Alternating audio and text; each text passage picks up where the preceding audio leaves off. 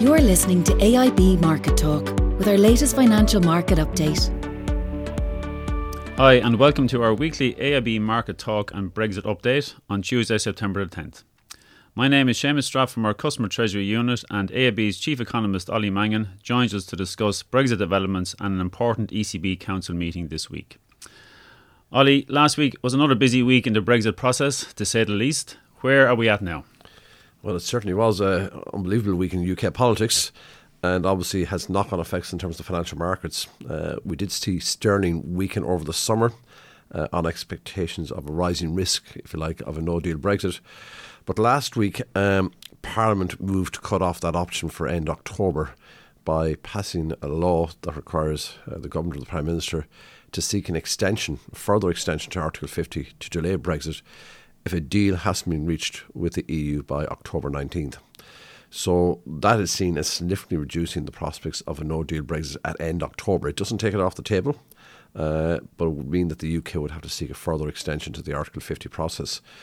The market's been very short the currency, short sterling, so uh, this triggered a lot of short covering. And uh, if we think back to a month ago in early August, the euro had risen to as high as 93p against sterling. Uh, last week it fell back below, below towards 90, then actually dropped back below 90. Monday got down towards 89p. So now I think that's because this short term risk of a no deal Brexit and in October uh, has reduced significantly. I would caution though that you know there's a lot of uncertainty. We still don't know what's going to happen, and you know a no deal Brexit is still on the table. It hasn't been taken off, uh, and a lot will depend on the upcoming UK election. Now around that, Boris Johnson sought a general election. But the concern of the opposition was that um, he could delay that election uh, until after the exit date, or I suppose, or say the expiry of the Article 50 date in October, and the EU or the UK would leave without a, a deal. So they're not keen to have an election in uh, October. They want it in November. Uh, and the outcome of that election will obviously have a big bearing um, in terms of what happens with Brexit. A win but again, the, the opinion polls show that Tories are doing quite well, and that the, if like the Remain parties, Labour and the Liberal Democrats are quite split in terms of the percentage of the poll uh, in the opinion polls. So that would open the door for the Conservatives to uh, win the election. If that was the case, you know, a no deal Brexit could st- come straight back onto the table. I mean, the the, the, request of Parliament for a three month delay. So Sterling will weaken again those sort of circumstances. Indeed, if Labour won, um, you know, you have to wonder, okay, will we will be pushing towards uh, either Remain or a soft Brexit? But the markets will have concern about their policies in terms of high tax, high spend, increase the budget deficit, much more government regulation. Uh, and then if we st- if we stay with a stalemate was the home parliament, well, it's hardly good news for sterling either. So I think you know a key message here is sterling has rallied in the last month, but when you look out over the balance of the year, there's still considerable down, downside risk for the UK currency. There'll be a lot of uncertainty about that election. Opinion polls have been wrong in the last two elections in the UK. We saw a big swing towards Labour in the last election campaign. Uh, Brexit is going to be a key issue here.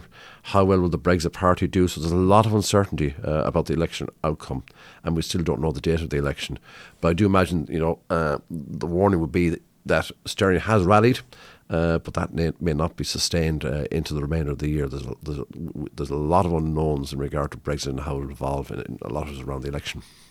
Just uh, recapping last week, the legislation that Parliament passed is due to be due to come into law this week and the, the prime minister lost the vote for the for, for the general election. Um, That's correct. Yes. Last week. So, where is he likely to turn to? Is he going to try and force another vote for uh, a snap general election, or what's your thought on that? Well, I think it, the, Parliament is going to be suspended this week uh, for a five week period, so it's out of action. I mean, this is the prorogation of Parliament that uh, was signalled last week by the government. So, uh, on that basis, you know, will, the UK Parliament won't sit again until the 14th of October. So, uh, you know, that's why uh, one of the things to remember in the UK is there has to be a minimum of five weeks between the date you call the election and when it's held. So, with Parliament going, uh, being suspended, uh, the party conferences upcoming and what have you, Parliament are reconvening until the 14th of October. If that's the case, well, then you're into mid November in terms of the earliest date for an election. So that's why Boris Johnson has been very keen over the last week to try and convince Labour to hold that election soon. Um, so you know, it does look like we're uh, heading for a November election. Uh, the only issue in regard to Labour is the timing. It, you know, it, it does not want an election which could open the door again uh, to a no deal hard Brexit at the end of October. So it's it's a bit strange that you know Mr. Corbyn has been calling for an election for the last twelve months. He now has the opportunity to hold one, but he's deferring that decision. But I mean that's that's the I think the opposition parties generally are in agreement about that. So it's it's looking like a November election, Bobber. Okay, and we saw another high-profile resignation uh, with Amber Rudd stepping down at the weekend. Um, just from the point of view of the EU, if, if Boris is compelled by his own parliament to seek an extension, what's the EU reaction likely to be to that? Well, there has been soundings from a lot of EU capitals that you know this issue has been dragging on. No progress has been made on the UK side. We're no nearer doing a deal, and they're not in the mood to endlessly grant uh, extensions to Article 50.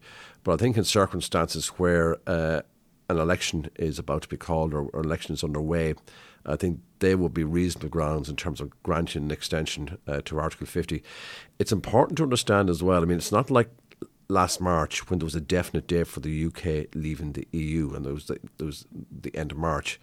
Uh, even with the end October date, or indeed any extension to that, uh, the UK can leave at any time during the, the the extended or the extension period to the Article 50 uh, notification.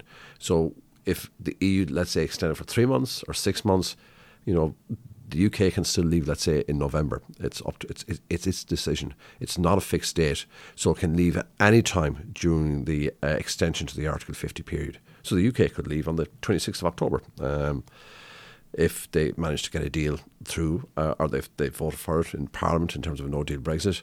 If they extend to, let's say, the end of January, they could still leave before Christmas.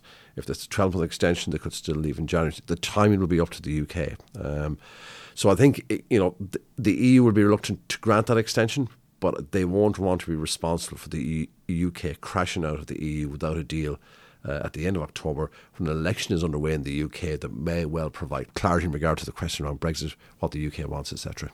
Okay, Ollie, very challenging times so for, for everyone concerned with this process.